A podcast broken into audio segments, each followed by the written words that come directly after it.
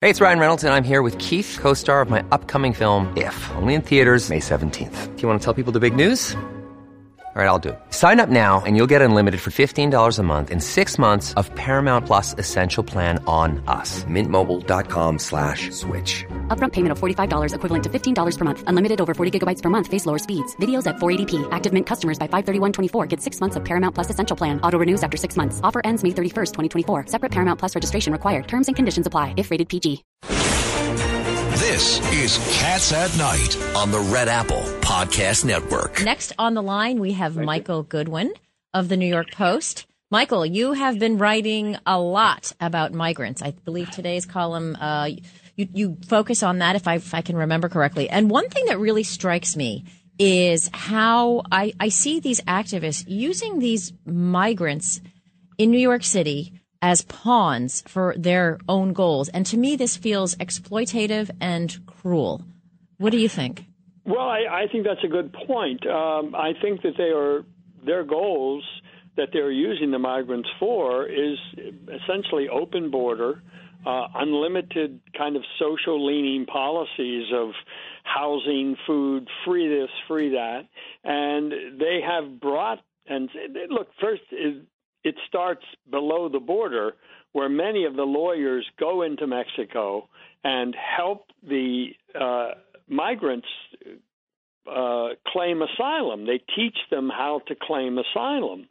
And so they are knowing that me- most of them will not succeed, but they will be allowed in the country uh, be allowed to wait in the United States for really five, six, seven years until their court case is called, and then who knows how many of them will show up, and and virtually, you know, maybe 15% of them would qualify if history is any sign of the future, and so most of them are here for economic reasons, and that's not what the asylum law is about. It's about persecution on several different cat- for several different categories. So yes, you're right. This is a this is a concocted thing that has been abetted by the policies of the Biden administration, which is has made this rule that they can come and wait and that they will be sent around the country or you know that the advocate I mean the federal government is funding many of the advocates and many of the charities that are taking care of the migrants once they get here. Then, of course, we see in New York City, it's really up to the city to feed them, house them, clothe them, medical care, education. I mean, it's it's an extraordinary sense of entitlement that these migrants are now demanding to stay in midtown hotels instead of going to congregate shelter or larger settings. And Michael, this is David Paterson. What's interesting is there are a lot of homeless people around that hotel, and the migrants, for some reason, think they should cherry pick where they're staying when the homeless people were here long before they got here are still struggling. And the homeless people might be vets and they might be American, they're American citizens. Exactly. So for whom do the bells toll?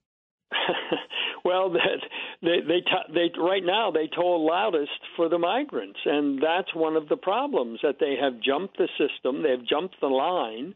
Um, look, there there is this advocacy within the city council, and as I recount in the column, if you go back a bit, Mayor Adams, whom I think erred by a large measure by inviting so many and declaring New York a sanctuary city for this purpose Mayor Adams talked about these tent cities. Remember, the first one was going to be in Orchard Beach in the Bronx. Uh, that one went up and was taken down after we built it and paid for it. Yes, well, that's right. But but then the city council has been undercutting him in another way. The city council has been arguing, no, no, no, you you can't uh, use tents. You got to put them in hotels, and and you have to put them on the waiting list for permanent housing. So New York cannot possibly provide enough permanent uh, subsidized housing for the 60,000 homeless already effectively on these waiting lists. Uh, and now it's going to bring already another 45,000 migrants and put them on the same list. I mean, this is this is insanity what's going on. I mean, this is going to destroy further destroy the quality of life. And look, this money is coming out of the existing budget so far. And everything that that you do in this way, uh, you you're taking from somebody else. You're taking from the taxpayers first of all, but then you're taking also from the people who really need the help who were here before. And so this idea that the migrants, of course, they're needy people, and of course. Uh, America has been the most generous country in the history of the world in terms of uh, welcoming immigrants. But there has to be a system. There has to be some control. There has to be vetting. Uh, I mean, this has been a stampede across the board.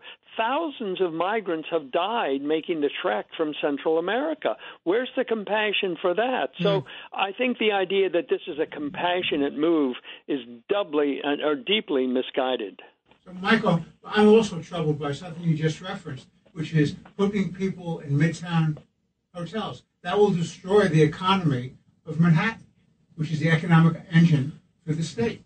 If you disrupt the economy of Midtown and you have all these people who don't have gainful employment, what do we do about that?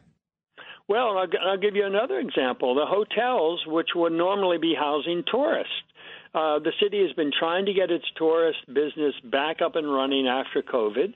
Uh, it's made a lot of progress, but you've just taken a lot of these hotels offline. There are a number of them now. Uh, I write about the two of them.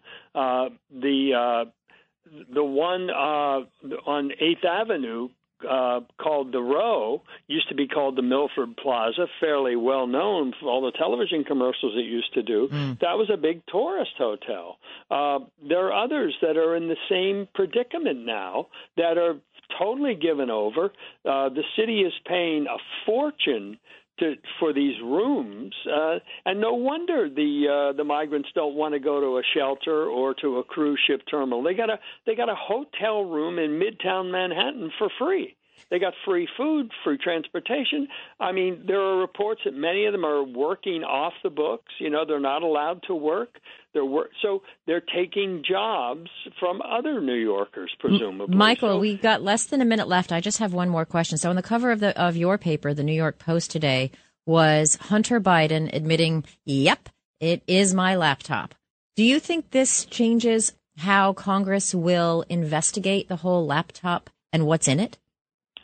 Look, uh, I would be an optimist if I said yes. Uh, I think neither the media nor the Democrats in Congress will change an iota. They they know it's his laptop. They've known it all along, or at least for years, and they have not treated it seriously. This is this is a big event, but only for those who who believe that something serious has happened here with the Biden family. Thank you, Michael Goodwin. Thank you for getting the truth out to all American people, and you do God's work. Thank you so much. And what do we stand for in this show? Truth, justice, and the American way. God bless America. It's Cats at Night on the Red Apple Podcast Network.